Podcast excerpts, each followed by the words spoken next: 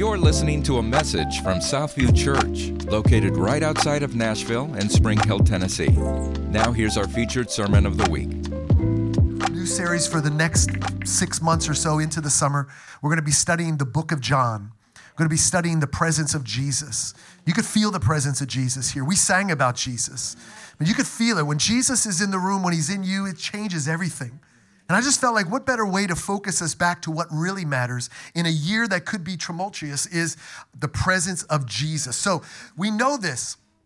The book of John is part of four gospels Matthew, Mark, Luke, and John. They're all written by four different people, and they give you a full picture of who Jesus is. Now, finding four people to agree on one particular person is very, very difficult. They do it with extreme accuracy, and it's like giving you four different camera angles to a cinematic movie. You get to see Jesus in four different ways. But why John? Who is John, by the way? Well, John, many people debated over is it John the disciple? Is it John, some other John, one of the early pastors and leaders of the church? But we believe it's, it's John the disciple because in the second century, there was a man named Irenaeus, and he was a disciple of Polycarp, who was a disciple, a direct disciple of John the disciple. So we have three generations that have confirmed that it's John the disciple of Jesus that wrote the book of John. We know that in Jesus' ministry that there were different groups of people. Had, he sent out the 72, and then he had the 12 that he would hang out with. We know the 12 disciples. We also know that there was many more that spent time with Jesus. There were actually ladies in Jesus' group. Ladies, give a shout out. You were part of that. You were part of it. Come on now. But the 12 made mention of it. And then Jesus makes mention of three. In the Gospels, they make mention of three. Why? Jesus would go to certain groups in certain places, and he would bring the three closest to him Peter, James, and John. Peter, James, and John got to experience some amazing things. I can't imagine what they would say at the campfire that night after all the other crew got around them and said, hey, Boy, you missed something today. You know, and they were like, Well, we weren't invited. But anyway, um, you know, if Jesus would invite us, I would have came. But, um, but he brought Peter, James, and John. And then in John, believe it or not, in the book of John, John mentions himself in a unique position. He puts himself above every other disciple. He says, I'm the one whom Jesus loved. Now, I used to think, boy, that's pretty pretentious. John, thank you for saying that. But I wonder if maybe it wasn't the tone of his voice that changed the way it sounded. I'm the one who Jesus, wow, he loves. Because if it really is coming from that, then so are you. You're the one whom Jesus loved. You're the one whom Jesus loved. We can all say that. But John had a special connection. In fact, we know that John was at the cross when Jesus was on the cross. Jesus officially, he, he assigned his mother to John and John to his mother. John also was the first one in the tomb after Jesus rose from the grave. How do we know that? Because in the book of John, he mentions, I outran Peter to the tomb. Again, I probably do the same thing. You remember Peter? I outran him, man. yeah, you know. John was had a brother named James and they were both called the sons of Zebedee. Zebedee was the dad, and Zebedee was a fisherman. And in one particular case, Jesus changes his name or his, his, his moniker, so to speak, because John was known as a feisty person. He probably had a temper. He was just this guy who, who, who, who had a lot of passion. He had a short fuse. How do we know that? Well, in Luke 9, verse 54, uh, he mentions something to Jesus. James and John, they, they go to a city called Samaria, a region called Samaria, and they're giving the disciples a hard time. And so John makes a, an idea to Jesus, says, listen, why don't we just, I can call down fire from heaven and burn all these suckers up. Jesus looks at them and says, You guys are nuts. No, he says, You know what? He calls them the sons of thunder. They're passionate. I think sons of thunder was a little trick on words because if you really think about it, nobody fears thunder, they fear lightning. And he looked at John, and he said, You're really all talk. Really, your heart is towards me. Because at the end of his life, John came known as the apostle of love. And might I pose to you that when you spend three plus years with Jesus, you may go from a short tempered, angered person to a person full of love. Yes. Jesus transforms people that hang out with him. So why read the book of John? Well, the John, the book of John is usually the go-to book we give to people that have just received Jesus. 90% of the book of John, believe it or not, is unique to the gospels. In fact, if you ever heard of the synoptic gospels, that's Matthew, Mark, and Luke, those three gospels are very similar, synoptic. They all have similar stories, similar sequences, and similar parallels. But John is unique. John's a different book. In fact, the seven great I ams I am the way, the truth, and the life. I am the great shepherd. You can only find them in the book of John. In fact, there's no parables in John. Some people wonder why that is. Some people say that the reason why that could be is that John wrote his book after Matthew, Mark, and Luke. And so instead of being redundant, saying the same things over again, John made mention of to say things that Matthew, Mark, and Luke didn't mention. Five out of the seven miracles recorded in John are only found in the book of John. And the longest recorded prayer in the New Testament is John 17. And you know, I'm a big fan of John 17. Jesus' high priestly prayer make them one. That's what he's praying over us today. Let's talk about the Gospels one more so you understand why we're getting into John. Matthew, the book of Matthew, written by, oddly enough, Matthew, uh, was written for the Jewish audience. The reason why we believe that is because he uses words like fulfilled quite a bit. And what, he, what he's stating is that Jesus fulfilled the Jewish covenant. Jesus fulfilled the law. And so the Jewish people would be very attracted to the words that he used. Matthew is essentially what Jesus said.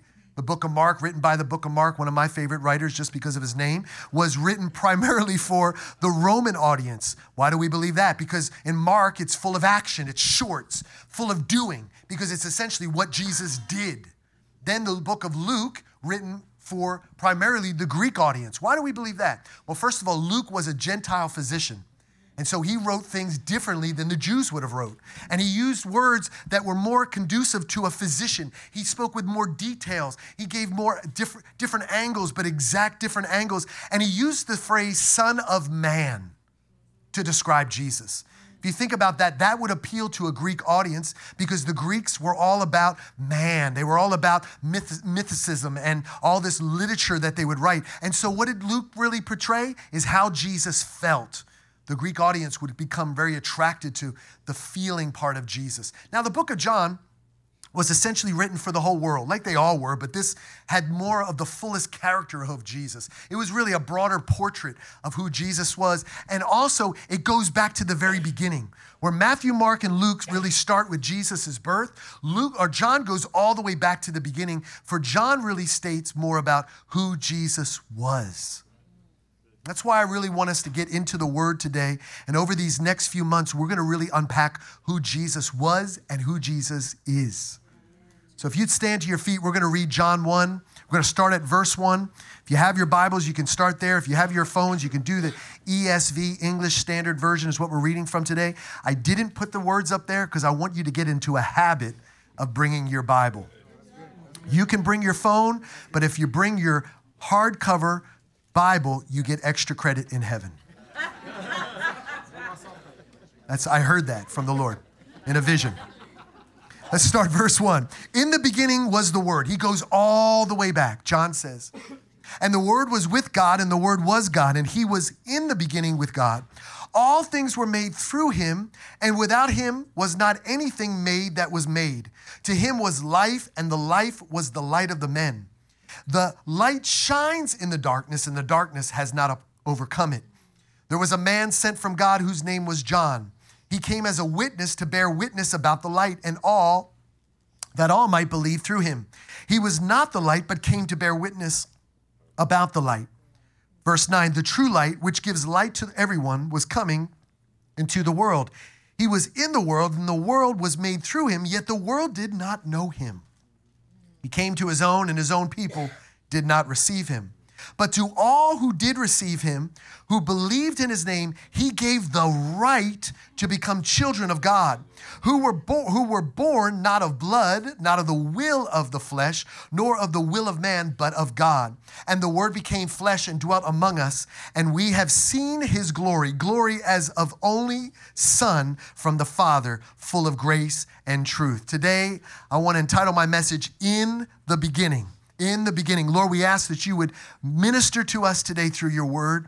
I say, Holy Spirit, would you give me the right words to speak to convey your message to the people today. Lord, I silence distractions, whether in our mind or even in this room, that we can focus on you. Our attention would be fully on you. Holy Spirit, we invite you to move. We invite you to move in our hearts. We invite you to move around us and in this atmosphere. And God, have your way so that when we leave this place, we're different than when we came. In Jesus' name, amen. You can have a seat today. In the beginning, in the beginning. I don't know what it is, if it's just me or if it's just my age, but in the beginning, whenever I think of in the beginning, I think of movies. I think of movies and the beginning, you know, always the movies. And the most epic in the beginning movie is movie Star Wars. Now I'm talking about the one, anybody, anybody go to see it, 1977. Anybody go see that in the theater? 19, there you go. Some of you like, I don't want to put my hand. Come on now. You saw it in the theater. There you go. Come on now. The OGs, the original people. Anyway, um, I didn't. I was three, so I didn't get to go see it in the theater. But I do remember going to see it, and I remember being blown away. And the most iconic part of Star Wars, one of the most iconic parts, is the beginning. In the beginning, the starry sky, you hear the you hear the music pipe up, the horns, the John Williams theme, and all of a sudden you see the scroll. They call that the opening crawl, and it starts to the yellow letters. You know what I'm talking about? Anybody not see Star Wars? Because you can leave right now, uh, right now. But as it came up, as it came up, you see it, and it begins to tell you what you're getting ready to watch. And I remember as a kid going, "Oh, I can't barely read, but this is exciting." Now Unbeknownst to me, I missed it. Some of you people might have saw it, but at the very beginning, the first line that comes up, it says episode four. Yes. Now, why would you start a series off on the fourth episode? I don't know why. There is no answer, but they did bring the, the first one out. Anybody go see the first one? Anybody sorry to see the first one? We don't talk about Jar Jar. We don't talk about Bruno or Jar Jar, not anymore. To me, the first one was this one. Look at those epic characters. I mean, it was amazing. And, and the whole time, every time Darth Vader would talk, I kept thinking, seven up, seven up. James Earl Jones. Okay, that's okay. That's all right. That was just for two people. That's all I did that for. This is how I look at the book of John. He's going to the beginning. He's going to episode one. He's going all the way back. He's getting to tell you in the beginning, and the interesting thing about it was, I was like, is that revelation he got from the Holy Spirit, or was that direct dialogue he got from Jesus? Like, you imagine sitting by the fireplace at night, and Jesus says, In the beginning, I was with God. In the beginning, I, I, I was there when there was nothing. Can you imagine what it would have been like to be that? Now, chapter one, it essentially breaks down to three different sections. I'll give it to you. Number one, Jesus in the beginning. Then the second part, the middle part, is the introduction of John the Baptist. When we talk about John here, it's not talking about himself, he's talking about John the Baptist. And then the last part, which we're going to focus on as well, is Jesus forms his crew. So let's talk about character development, because one of the greatest characters in the Bible is John the Baptist. What a character. I, I never really thought much about John the Baptist, but now I'm starting to realize he really is a big deal. John the Baptist. John was essentially Jesus' hype man. In verse 8, it says he came to bear witness. Now, some of you, if you grew up in the, in the when, when rap was really good back in the day, like when it was really, that's totally what old people say. When, when, when it was good back in the day, and somebody like, it's still good. No, back in the day it was cool because you used to have a DJ, right? You'd have a DJ on there, come on, and he'd be scratching and stuff like that. And then you had the MC, the rapper, and then you had the hype guy. I don't know why, but he always just yell and just go, yeah, uh-huh. You just reiterate whatever the rapper said. And out of all the guys, Eric, he was the most excited. And I think it was because he realized his job was in jeopardy every time. Because he was the expendable guy. He would just jump around. Yeah, come on now. That's kind of like John the Baptist. He's hyping up Jesus. There's somebody coming, man. Get ready. You'll never think of John the Baptist the same way. Now, let me bring in my Star Wars analogy because really, if you think about it, John the Baptist is kind of like Obi Wan Kenobi. Hold on a second he, he prepares the way for the son, Luke Skywalker, son of Darth Vader. Come on now. He also lived in the desert.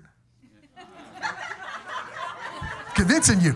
He wore animal, he wore those cloaks that look like animals. And where John the Baptist ate locusts, uh, Obi-Wan Kenobi killed Jawas. So there you go. That's my analogy. That's how I put it all together. It's a little rough, but it, it works. Anyway, reality, in reality, he was the son of the priest Zechariah. So he had priestly lineage in him. He had the right to be a priest, but he chose a different lifestyle. He was actually Jesus' second cousin. So imagine the moment when he had revelation that Jesus, the kid that he was kicking the ball with on, on family you know, gatherings, was actually the son of God. John was actually surprised when he showed up. Not surprised because it was like, oh, there's my cousin, but surprised that, oh my gosh, that's the Messiah. He had no idea. Holy Spirit never revealed it to him as a kid. He was the only person we see in Scripture that has actually filled with the Holy Spirit in his mother's womb. Yes. Special. He took a Nazarite vow. If you're interested in Nazarite vows and you want to take one, number six, you can read about it. But essentially, people were separated and consecrated. And they would do things like abstain from wine, grapes, and anything with alcohol. They could not shave their hair or anything on their head. And that's what many people believe that uh, Samson was a Nazarite vow. And also, he could not come near a corpse. So even a family member died, he wouldn't be able to go to the funeral. After dedicated service, after his service was up as a Nazarite, he or she would then present a burnt, a sin, and a peace offering. And he, to me, is one of the, has one of the most epic character lead-ins in the Bible. Can I share with you why? We read it. Verse 5. Okay, in the beginning was the Word, and, and we hear all that, right? We see this epic picture of creation and majesty in Jesus. And it says in verse 5, the light shines in the darkness, and the darkness has not overcome it. Now, listen, watch this. Verse 6 There was a man sent from God whose name was John. Bam. What an epic, like Jesus in the beginning. By the way, here comes a man sent from God. The most epic lead in character development that I've ever seen in the Bible. Now, he was separated and different. And I believe for a reason is because God is separating and showing us a foreshadowing of what he's asking his church to do. John 1, let's jump down to 35. You can stay seated. I'm going to read this to you. This is Jesus putting together his crew. Let's keep reading here. It says, The next day, John was standing with two of his disciples. Let me pause for a moment. Jesus reveals himself to John. John sees that he is the Christ. So now John has revelation. He was standing next to two of his disciples, and he looked at Jesus as he walked by and he said, Behold, the Lamb of God. And the two disciples heard him say this and they followed Jesus. So John's disciples are hanging out and go, Hold on, John, you cool, but that's the Son of God. Jesus turned, and he saw them following, and he said, What are you seeking? And he said to them, Rabbi, which means teacher, where are you staying? And he said to them, Come and you will see. And so they came and they saw where he was staying, and they stayed with him that day, for it was about the 10th hour. One of the two who heard John speak and followed Jesus was Andrew, Simon Peter's brother. He first found his own brother, Simon, and he said to him, We have found the Messiah, which means Christ. And he brought him to Jesus. Jesus looked at him and he said, You are Simon, son of John. You shall be called Cephas, which means Peter. When you get around Jesus, he changes yeah. your name. Yes. The next day, Jesus decided to go to Galilee. He found Philip and he said to him, Follow him, follow me. And Philip was from Bethsaida, the city of Andrew and Peter. Philip found Nathanael and said to him, We have found him of whom Moses in the law and also the prophets wrote, Jesus of Nazareth, the son of Joseph. Nathanael said to him, Can anything good come out of Nazareth? Philip said to him, Why don't you come and see? Jesus saw Nathanael coming towards him and he said, Behold, an Israelite indeed in whom there is no deceit. Nathanael said to him, How do you know me? And Jesus answered, said, Before Philip called you, when you were under the fig tree, I saw you.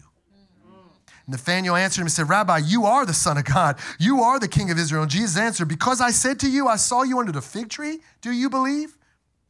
You will see even greater things than these. And he said to him, Truly, truly, I say to you, you will see heavens open and the angels of God ascending and descending on the Son of Man. Jesus starts to form his epic crew. Man, I'm telling you, like Jesus is forming his crew. This is Luke getting R2D2, C-3PO, Han Solo, Chewbacca, Yoda, and Princess Leia. Like he's forming the epic group of people that are to change the world. And here's the interesting thing about it, because in John 1, we just read this, it said he, Jesus, was in the world, and the world was made through him, yet the world did not know him. He came to his own, and his own people did not receive him. They didn't recognize him or receive him. Yet these ragtag group of people saw something in Jesus that they decided to follow him. Here's my question to you today and to myself Would we have made Jesus' crew? Think about that for a moment. Now, many of you in this room are going to say, Of course.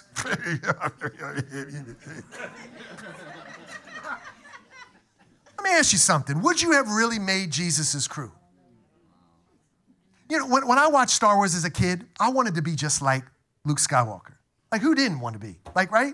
I mean, I, I, wanted to, I wanted to have a lightsaber and just chop up things. Like, I'm, you know what I'm saying? So instead, I got the roll that the wrapping paper came on, and I just beat people over until it started wilting, and I was gonna find another one. I mean, many every kid did that. Why? Because you wanted to be part of that crew. It was epic. But here are the disciples, and to me, it's the most epic group of people. But I don't know if it really was epic in that moment. Because think about this for a moment: John the Baptist. He had to prepare the way for someone he had no idea about. He went in the desert, started baptizing people, and he didn't even know who he was baptizing them to. Just do it. It was a ritual that every Jew understood, but he was doing it differently.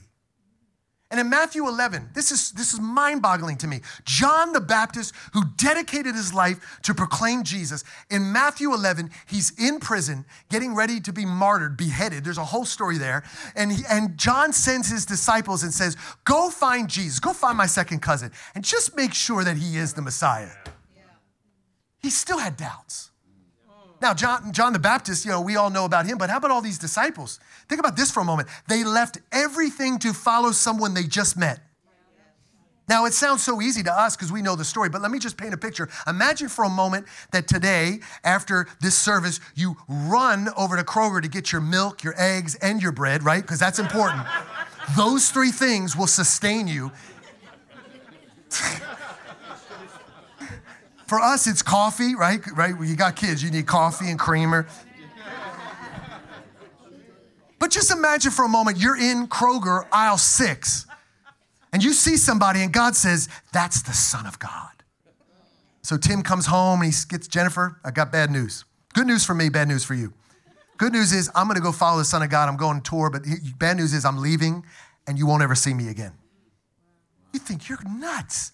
That's what the disciples did. They had to leave their family, they had to leave their businesses, they had to leave their kids, they had to leave everything that they knew to follow a man they just met. The question is, would you have been in Jesus' crew? Now, that doesn't stop right there because how did they end? How did their life end? Well, clearly they were revered and celebrated. No, not really. I'm going to share with you a couple things. Judas, we know he hung himself. He was the one that betrayed Jesus. But then they, they, they, they, they replaced him with Matthias, and guess what? He, he was stoned. I wonder if they said to him, Guess what? Come join this crew. It's going to be a lot of fun.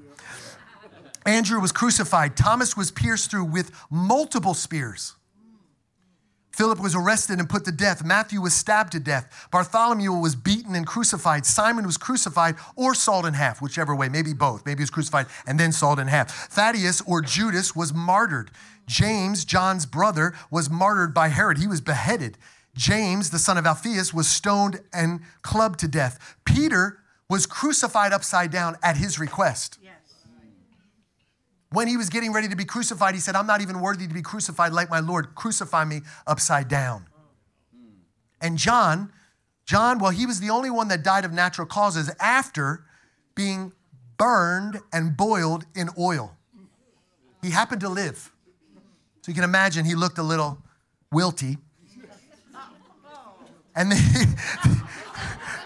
little melty, little hot under the collar. Okay, but thank you, Luke. Could you get me? Uh, but he, but he was essentially exiled to the island of Patmos, and on that island he had a revelation of Jesus, and that's where we get the book of Revelations. See, there's a cost to proclaiming Jesus. There's a cost. There's a there's a cost to following Jesus. But let me say this there is an extremely great reward to proclaiming Jesus. And there is an extremely great reward for following Jesus. Let me say it this way you pay the cost, you reap the reward. I want to share something with you. It's a little bit personal, and I'm bearing my heart. So I hope that you you you, you bear with me here because I'm going to be real transparent. Uh, just in a few moments, I, I brought something uh, to share with you. But um, but uh, give me a second here. I'm going to go get it Hold on. Talk amongst yourselves here. Hold on. Hold on.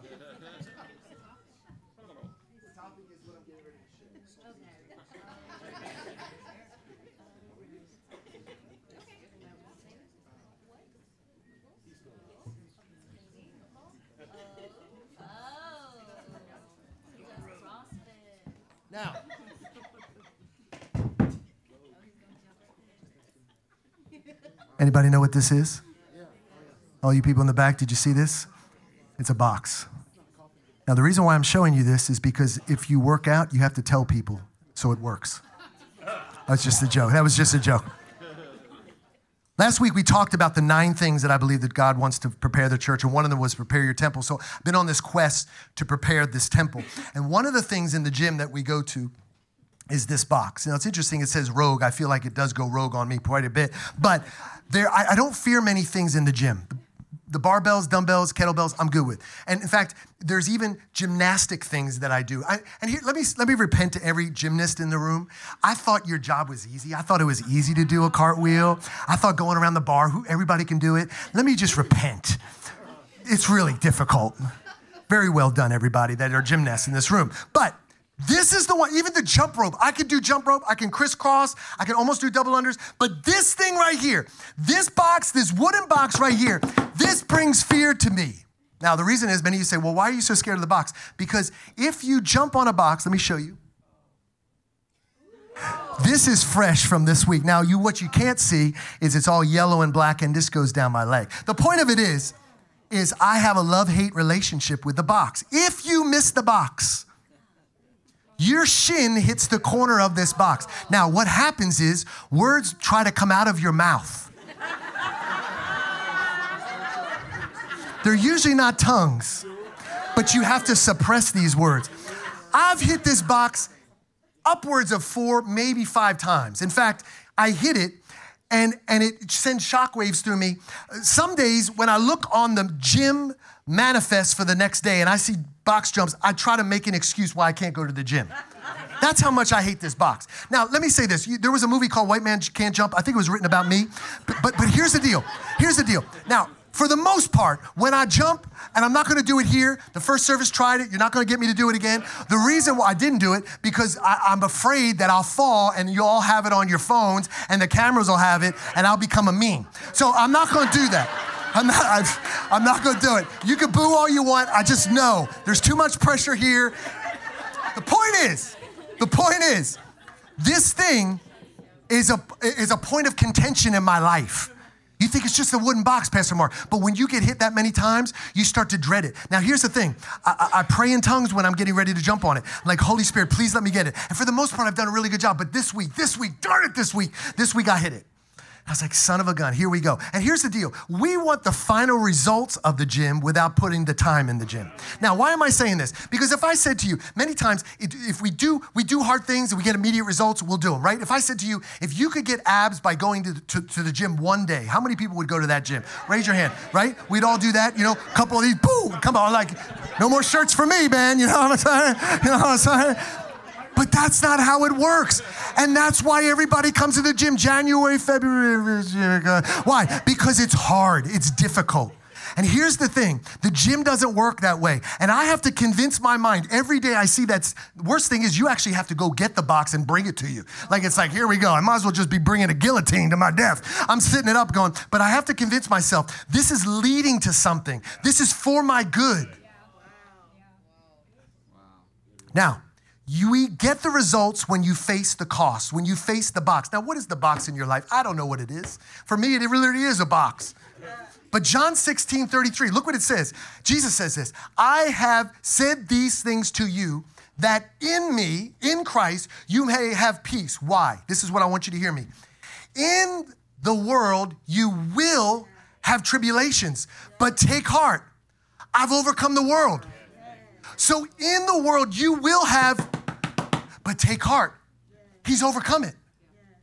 He's overcome it. See, John the Baptist and the disciples, they all suffered greatly. And I'm thinking if you wanted people to join your crew, like when they sign up, they should get like all these gifts, right? Timeshare, new car, you know what I mean? And what do they get? Crucified, boiled. I'm, just like, wow, God. But what he's saying is, is listen, they had a joy and they had an honor and they had a higher purpose. Every day they chose to face whatever that obstacle was in their life and say, I choose Jesus.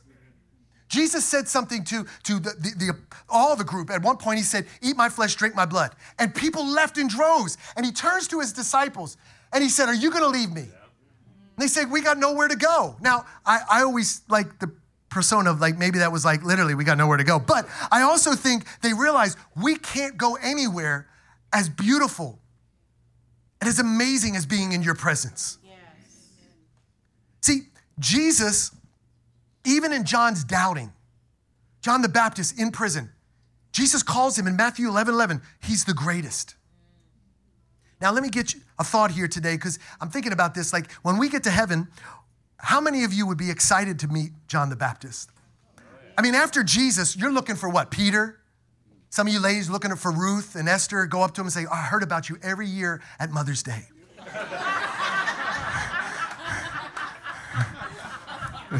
So, some of you, you'd be like, David, where's David? Where's David? I like David. And listen, everyone that you're running to go meet paid a price. Yes. I guarantee you, some of you, you're not going to go look for the guy that barely got in. You're looking for people that Jesus looked in the eye and said, Well done, good and faithful servant.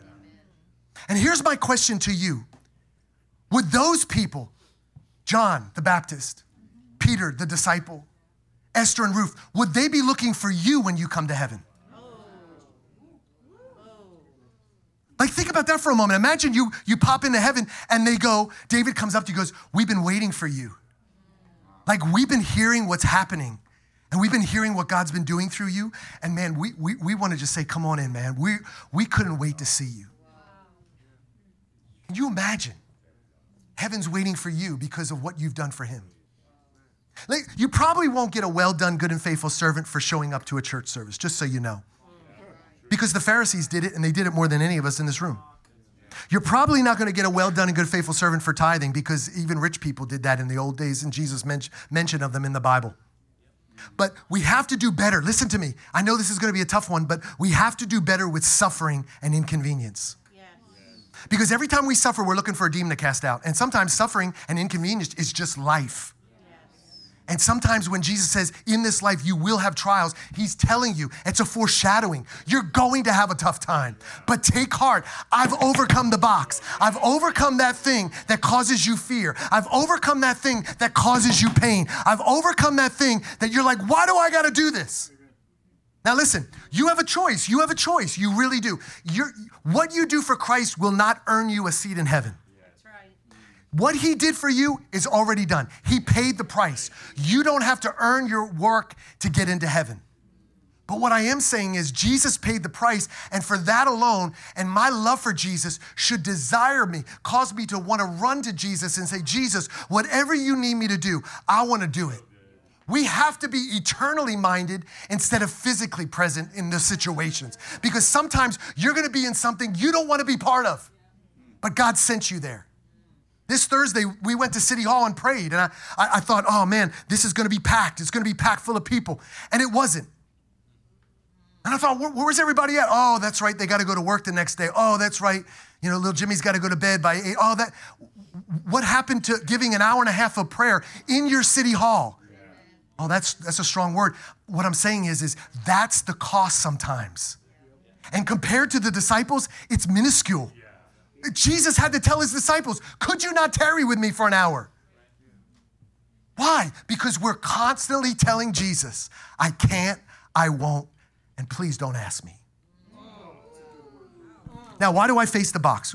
Pastor Mark, why do you even do this? Because I have a reason for this. Listen, the reason is when I have my grandkids, I want to be able to jump with them. When I'm in my 70s, I want these legs to work well. So I'm paying the cost now to reap the reward later. Now, listen to me. Some of you finally getting the connection now. What you pay for on the earth today will reap an eternal reward later on.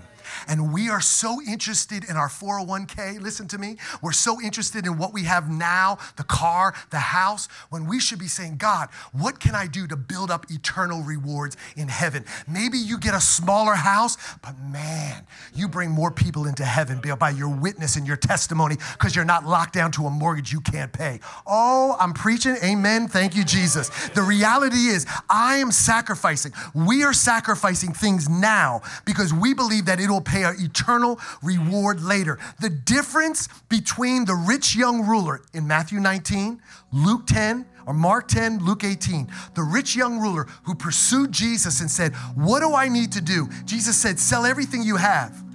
The difference between the rich young ruler and Peter, James, and John is their response to Jesus. Rich young ruler saw Jesus as a teacher, and when it got hard, he left. But the disciples saw Jesus as the only option and the only Lord, and they had nothing else to follow. You are the reason. And I know it's not going to end well. Did you know that Jesus, most towns, he got kicked out? Scripture says he had nowhere to lay his head. So now these people left their homes, left their wives, left their businesses, and they're following someone who didn't even have timeshare. He had nowhere to go. What is our Nazarite vow today? How do we apply that today? New Testament concept is this Romans 12, verse 1. Therefore, I urge you, brothers, in view of God's mercy, to what? Offer your bodies as living sacrifices, holy and pleasing to God. This is your spiritual act of worship. Do not conform any longer to the patterns of this world, but be transformed by the renewing of your mind. Let me just say this to you today. That means that you're separated and consecrated. I'm gonna pose to you something here that when you spend time in God's presence, You'll get more out of that than going to bed early. I, am sorry, I'm offending most of you because we all like sleep and I like it too. But I've noticed that when I'm in God's presence, I could go to bed at 7:30 and still not feel as good as I feel when I spend time together in presence of the Lord with other brothers and sisters. What I'm saying is it's all about perspective. It's all about where we put our time. It's about being inconvenienced for Jesus. For some of you, you don't need to buy that car. For some of you, you don't need that big of a house. For some of you, you don't need to pursue that job. It's pursuing Jesus above everything. And in that, we do what? We're a living sacrifice, holy and pleasing to God. And it says, do not be conformed to this world. The patterns of this world world is say bigger, more, get, Get as much as you can. Store up, hoard up. Be about you, not about them. And Jesus says it's the opposite. The kingdom is give and it shall be given. Make sure that you over an abundance serve and love and let people know how good Jesus is. It says then you will be able to test and approve what God's will is, his good, pleasing, and perfect will. Might I pose to you this? The reason why the church can't discern where God is is because we're not willing to spend time in that place with Him. When we spend time with Him in His will, we will get to discern who He is. And let me go back to this original quote from Martin Luther King. You're going to see it in a different light. The ultimate measure of a man is not where he stands in moments of comfort or convenience, but it's where he stands in times of challenge and controversy. I made a list of the things that challenge me. If you were to see it, I didn't show it to you, but you would probably agree with most of these things. But then I began to look at them and I said, man, I could, I could flip this. I, I complain about all the kids we have and all the food we got to get and all the things. And I love my kids. Don't let them hear that. But I want you to know, like I thought about it, I'm like, Lord, you have given me healthy, beautiful children that love Jesus. And so, yeah, there might be a lot of toys on our floor. There's a lot of toys on our floor, in there? There's a lot of food we have to buy. But you know what? What a great opportunity to raise up 10 beautiful, amazing children in Jesus. See, it's all about perspective. For some of us, we complain about the traffic, but then you forget that God has blessed you by putting you in a, in a city that people want to come to. I could complain about leading a church and how, you know, people leave and, and people go here and they don't like me preaching that, so they left. And, and, and I'm thinking, well, well, hold on a second. I get to be an oracle of your word. Like you get to use me to be a mouthpiece. The things you're complaining about could very well be there to help perfect you and make you more like Him. Listen, my, my, my shin's gonna heal. I know you're worried. and there's a pretty good chance that this is gonna happen again. But if I quit because of this, I miss out on all the other things. If I let one opportunity that causes pain for a moment to change the trajectory of my life, may not be able to run around with these kids or these grandkids. What I'm saying to you today is would you have made Jesus his crew? Would you have left everything to follow a man that nobody knew? What good comes out of Nazareth? Who, who is in Nazareth? Who, what is God doing in Spring Hill? What, what could possibly be happening at Thompson's Station? Columbia? I mean, what? What's your box today? What's that thing in your life that you're rebelling against? I won't do that. God, you can ask for everything, but don't ask me for this. Whatever that is, know this. Whatever pain you go through in life serving Jesus, I don't want to serve a God of convenience. I thank the, thank the Lord that I have a Lord that's over my struggles. And He has helped me to overcome the world. So today, with every eye closed, I'm going to ask you this question today. What is it that the Lord's asking from you? What is it that's challenging you that you've been resisting? Maybe it's a relationship, maybe it's direction, business. Maybe it's your dreams. You just feel like an opposition against your dreams. You've been casting out every demon. You have Sister Susan on the prayer team praying with you, and you're like, oh, how come it's not working? And God's saying, because I actually want you to do that. Today, my job wasn't to make you upset, but to bring a new perspective that maybe in the kingdom we go through hard times and they're not going to destroy you. Listen to me. Listen to me. I talked to somebody earlier about the relationships. It's not going to destroy you. What you're going through will, will if you allow the Holy Spirit today, listen to me, it will actually perfect you. It will conform you. It will transform you. And young people, if you can hear me today, I want you to realize this. If you can get this now, you didn't sign up for a cakewalk. I'm going to apologize for whoever directed you to Jesus that they said to you, You're going to live your best life now. That's not true. You will go through trials. But here's the good news you will live your best life in eternity, and God has given you the ability to live above your circumstances. So even though you may be going through the valley of the shadow of death, He's with you. That's why we, people like this that understand this, we worship differently.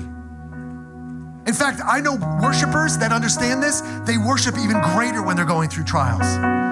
So I want to worship before we leave, and I want to say this whatever you're doing today, and wherever God is in your life, I want you to know He loves you so much. He loves you so much. And man, I just I want to I want to fall in love with Him as much as He falls in love with me. And I want to give Him what He's given to me.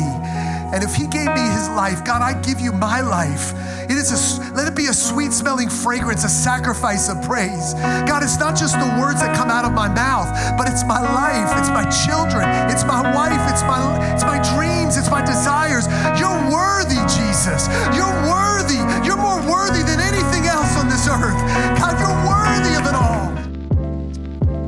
Thank you so much for listening to this message. Southview Church is a non denominational, multi generational, multicultural community of believers passionately pursuing Jesus, family, freedom, and unity in the body of Christ. If you would like to connect with us, visit us at southview.cc and follow us on Facebook and Instagram.